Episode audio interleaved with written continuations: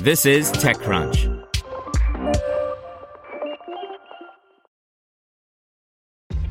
This episode is brought to you by ShipStation.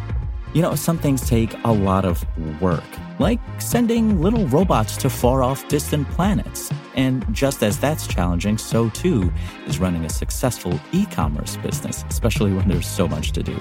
So I want to introduce you all to ShipStation.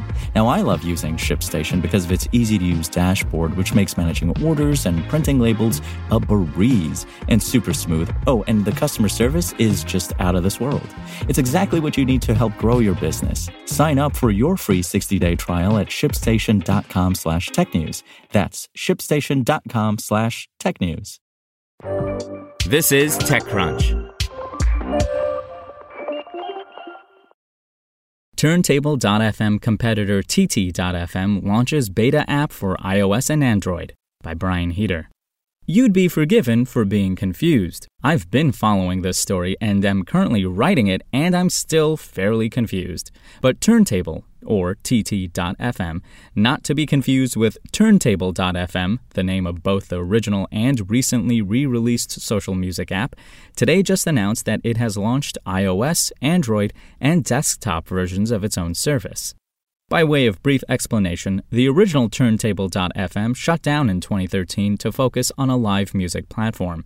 It was a sad day for those of us who wasted countless workday hours on the site. But stuff happens. People change, companies pivot. Of course, that nostalgia returned something fierce when we were all stuck inside for the past year, searching for a social connection. Those of us of a certain age who maybe haven't gone all in on Twitch started pining for the site. So, founder Billy Chasen planned a return. In its current beta iteration, it's a bit of a time capsule, albeit with a few key changes like relying on YouTube streaming to circumvent some royalty issues. It works well. I've been using it. It's fun. Oh, and the company just raised $7.5 million to bring it into the new decade. Seemingly around the same time, an early Turntable.fm employee decided to launch another take on the service. Focused on mobile usage and opting for the crowdfunding route, TT.fm rode that wave of nostalgia to $500,000 in funding announced back in March. Today, that service is launching in beta. It's in the Apple App Store and Google Play Store as we speak, or you can visit it in a browser. Like Turntable.fm, TT.fm, as we're going to refer to it for simplicity's sake, relies on third party music services. At launch, music is pulled from a linked Spotify or Apple Music account, as well as SoundCloud. YouTube functionality is coming soon. As can be seen from the screenshot in the text version of this article, the offering is based on the same format as Turntable.fm, with similar but different graphics. DJs play songs on the stage and the audience bops their heads in approval if they like it. One of the ways the new offering is looking to distinguish itself is through hosted DJ sets from artists.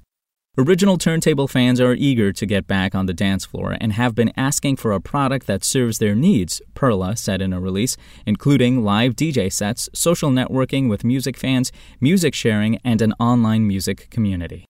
As a fan of Turntable.fm, suddenly going from zero to two services feels like an embarrassment of riches. But the question remains whether it can move beyond a niche and really thrive in the crowded media environment of 2021.